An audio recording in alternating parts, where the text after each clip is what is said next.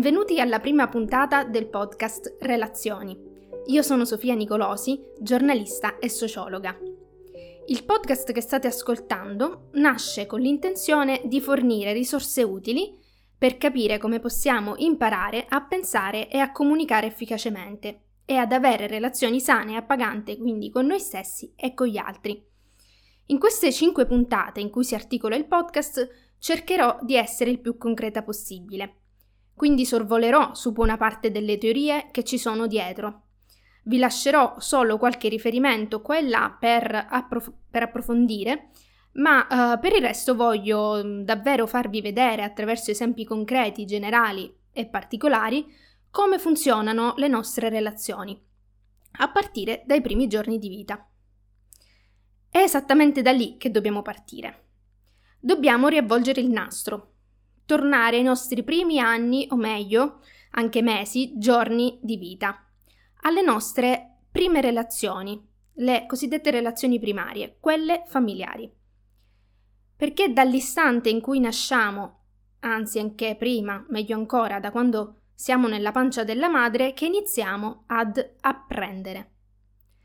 Apprendere significa che facciamo, attraverso i nostri sensi, un'esperienza concreta, raccogliendo stimoli dall'ambiente esterno, questi, attraverso i nostri sensi, passano e arrivano al cervello, dove vengono elaborati. Il nostro cervello produce senso, mette in relazione eventi, oggetti esterni con stati e bisogni interni. Quello che percepiamo concretamente, quindi fisicamente con i nostri sensi, viene poi reso astratto dal nostro cervello. Questo è il processo di astrazione, per l'appunto. Qualcosa che è concreto lo trasformiamo in qualcosa di astratto, un pensiero, un'elaborazione. Questo pensiero astratto molte volte diventa una legge matematica, certa, assoluta, oggettiva e quindi sempre più immediata, automatica e inconsapevole che mi spingerà nuovamente al comportamento concreto. Astraiamo nel senso che generalizziamo, eliminiamo ogni differenza. Pensiamo attraverso una forma di causalità diretta e lineare, che suona un po' così. Se A, allora B. Se faccio questo, allora sarò al sicuro. Se ho oh, questo, se possiedo questa cosa, sarò felice se sono in questo modo, sarò amato. Ed è normale che funzioni così. Facciamo un esempio elementare, partendo da un bisogno fisiologico, anche un po' banale se vogliamo, parlando dei primi bisogni del bambino neonato. Il bambino sente il bisogno della fame, vuole mangiare quindi, e la madre lo allatta, lo allatta al seno. Nell'esperienza ripetuta che il bambino fa impara che quando e se vuole mangiare può ciucciare il seno della madre. Sarà quindi soddisfatto il suo bisogno. Se ha fame, allora verrà soddisfatto. Ogni volta che ha fame, sa che la sua fame verrà soddisfatta. Quindi andrà sempre cercando, naturalmente, il seno della madre. Ovviamente il seno della madre non è solo veicolo di latte, di nutrimento fisico, ma è anche una metafora di nutrimento emotivo, di presenza, di accudimento. E non, non sempre il nutrimento fisiologico e il nutrimento emotivo coincidono, però a questo ci arriviamo con calma, per gradi. La caus- causalità diretta lineare è il primo modo che abbiamo per mettere in relazione le cose del mondo. Manipolando direttamente un oggetto, un bambino fa esperienza che ad esempio se scaglia un oggetto di vetro questo si rompe. Dall'esperienza concreta e ripetuta del prendere un oggetto di vetro e schiantarlo, si apprende che se lancio un oggetto di vetro questo si distrugge. Quindi se non voglio distruggerlo, non devo lanciarlo. Questo tipo di causalità diretta porta a pensare automaticamente che se sperimento ripetutamente questo tipo di esperienza, posso essere sicuro che sarà sempre così. L'interrogativo che vi pongo adesso perciò è questo. cosa apprendiamo per certo, per sicuro, per automatico e quindi poi uh, in maniera diventa uh, un pensiero anche inconsapevole quando un bisogno non viene soddisfatto, quando ci viene negato. Chiediamoci cosa abbiamo sperimentato quando eravamo bambini, quali bisogni non sono stati soddisfatti e quali sicurezze spesso errate ne abbiamo tratto e quali di queste oggi guidano i nostri comportamenti. Vi voglio fare alcuni esempi di bisogni non soddisfatti che hanno principalmente a che fare con la sfera emotiva, perché spesso, anche se veniamo nutriti appunto fisiologicamente, eh, anche se i nostri bisogni fisiologici vengono soddisfatti, non sempre anche quelli di natura emotiva vengono soddisfatti. Anzi, spesso sono proprio questi ad essere frustrati. Chiediamoci, come siamo stati amati? Siamo stati amati, accettati, incoraggiati, supportati? Abbiamo ricevuto fiducia? Ci è stata data la possibilità di sbagliare, di esprimere la nostra volontà, di esprimere chi siamo, le nostre emozioni? Siamo stati ascoltati, visti, compresi per gli esseri unici che siamo? Molto spesso la risposta a questa domanda è no, o comunque non del tutto. Qualcosa di tutto questo ci è mancato. Più in generale, la fiducia molte volte è stata tradita. Perché magari le nostre emozioni sono state invalidate, o perché siamo stati trascurati emotivamente, non abbiamo ricevuto le attenzioni di cui avevamo bisogno, oppure ci è stato negato di provare, di metterci alla prova, di esprimere um, le nostre emozioni o la nostra volontà, il nostro... I bisogni insoddisfatti della nostra infanzia possono essere diversi. La rivista PsychoAdvisor, eh, tramite anche il libro D'amore ci si ammala, d'amore si guarisce, ne elenca alcuni dei più comuni, a seconda del vissuto infantile che abbiamo avuto. Se abbiamo avuto un vissuto infantile di abbandono, di tradimento, di ingiustizia, di rifiuto, di adultizzazione, di manipolazione o di permissività. Ne ho parlato approfonditamente nell'ultima puntata del mio podcast, il primo, Il mondo di Sofia, un viaggio consapevole nella società contemporanea, che vi invito ad ascoltare. Quello che vi voglio dire oggi è che a prescindere da quale sia stato il nostro vissuto infantile, a prescindere da ciò che è stato uh, negato, il punto è che ciò che è stato negato in passato noi oggi continuiamo a negarlo a noi stessi. I bisogni non soddisfatti restano bisogni insoddisfatti anche oggi, che ci guidano perché anche da essi abbiamo appreso, abbiamo imparato. Voglio farvi degli esempi concreti, come promesso, che certamente non saranno esaustivi degli scenari possibili, ma possono aiutare a far riflettere sulla propria storia, sulla storia di ognuno di noi.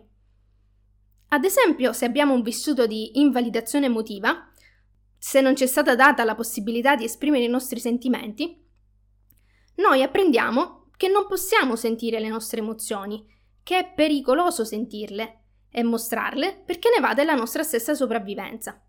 Se un bambino fa ripetutamente l'esperienza che quando inizia a piangere viene sgridato dai genitori, che con rabbia gli intimano di non piangere, il bambino proverà vergogna e imparerà che non può piangere, che non deve piangere o che si deve nascondere per farlo, che non deve mostrarsi, perché non è al sicuro. Ancora, se un bambino viene ripetutamente trascurato, quando chiede attenzioni non riceve risposta, o viene ignorato, imparerà che non può chiedere, che è inutile farlo, anzi che è pericoloso e che deve fare da sé. Ancora, un bambino che viene criticato, offeso o colpevolizzato quando sbaglia, questo impara che non può sbagliare, che non può provare a mettersi in gioco, perché sbaglierà e sarà sua la colpa.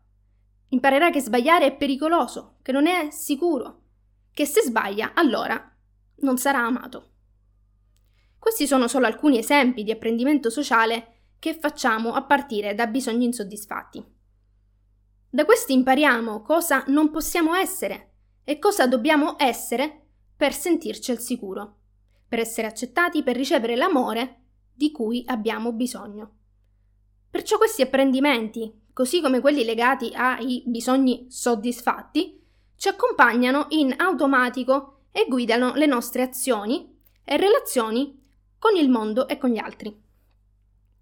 Questo tipo di apprendimento sociale, basato sulla causalità diretta e lineare, che è tipica del pensiero oggettivo, risponde ad un'esigenza umana fondamentale, quella di sentirci al sicuro, di non sbagliare, di essere accurati e corretti, perché ne va della nostra stessa sopravvivenza di fronte al pericolo.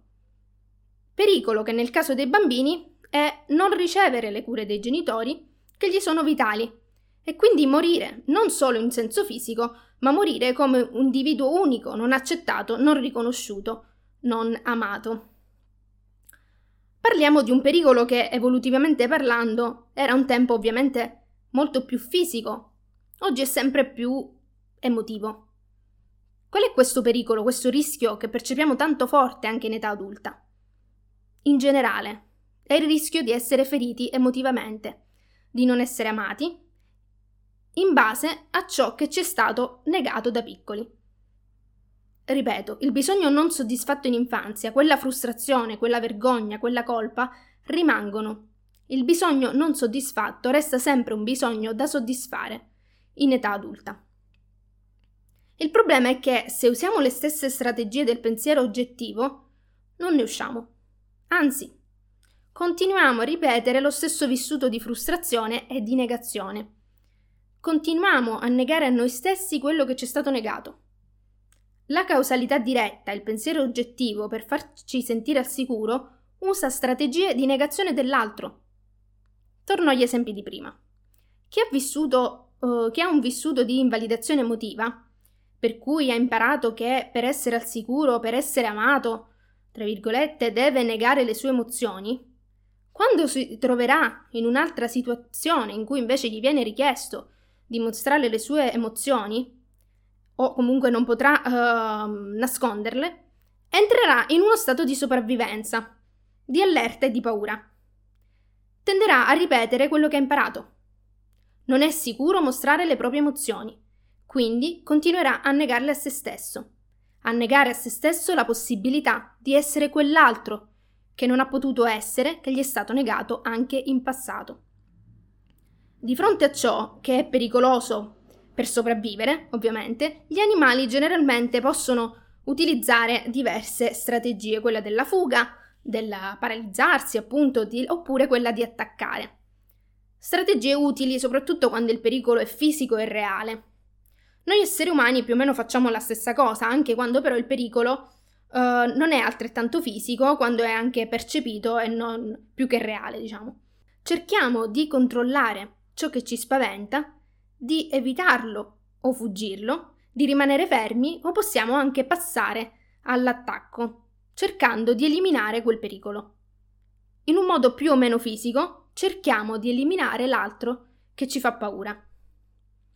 A seconda dei nostri stili comunicativi possiamo quindi essere passivi, aggressivi o passivo-aggressivi e anche a seconda dei nostri stili di attaccamento, spesso insicuri, insicuro evitante, ansioso, ambivalente o disorganizzato, dipende molto dalla nostra risposta di fronte all'insicurezza, di fronte alla paura. Quando qualcosa attiva in noi la paura, l'insicurezza, entriamo in uno stato di allerta, di sopravvivenza, in cui tornano a galla quegli, apprende- quegli apprendimenti fatti sulla base di bisogni non soddisfatti, che ci dicono cosa dover fare, cosa dover essere, cosa dover ehm, avere per sentirci al sicuro. Quando mettiamo in atto comportamenti guidati però da queste paure e bisogni insoddisfatti, stiamo ne- negando l'altro che è di fronte a noi. Ma negare l'altro che è fuori, in una persona, in un evento, nella vita stessa, significa negare in primis a noi stessi la possibilità di essere quell'altro. Negare noi stessi. Come siamo stati negati tanti anni prima, ripetere quindi quell'esperienza di frustrazione e di negazione. Dalle nostre esperienze primarie, dai nostri bisogni insoddisfatti o ferite emotive, da queste paure abbiamo tratto degli insegnamenti, che sono diventati degli schemi di pensiero automatici, non consapevoli, ma rigidi e assoluti, che ci dicono cosa dobbiamo essere, fare, o avere per essere al sicuro. Da questi pensieri e da queste convinzioni e dalle modi- modalità di risposta alla paura dipende molto del nostro modo di comunicare e di comportarci e di relazionarci. Il problema principale sorge spesso quando questi apprendimenti non sono più adatti a chi siamo davvero e lungi dal farci sentire veramente al sicuro, ci impediscono di essere noi stessi, di soddisfare realmente i nostri bisogni, non solo di sicurezza, ma anche quelli di ordine successivo, ossia i bisogni di appartenenza, i bisogni di stima e i bisogni di autorealizzazione. Anche le relazioni che stabiliamo con gli altri spesso sono guidate da questi bisogni insoddisfatti, che ci dicono cosa dover essere per essere al sicuro, se stare lontani o vicini agli altri, se fidarci oppure no, se amare troppo o troppo poco. Di questo parleremo nella prossima puntata a proposito di relazioni amorose, di incastri emotivi e legami disfunzionali e tossici. Grazie per aver ascoltato.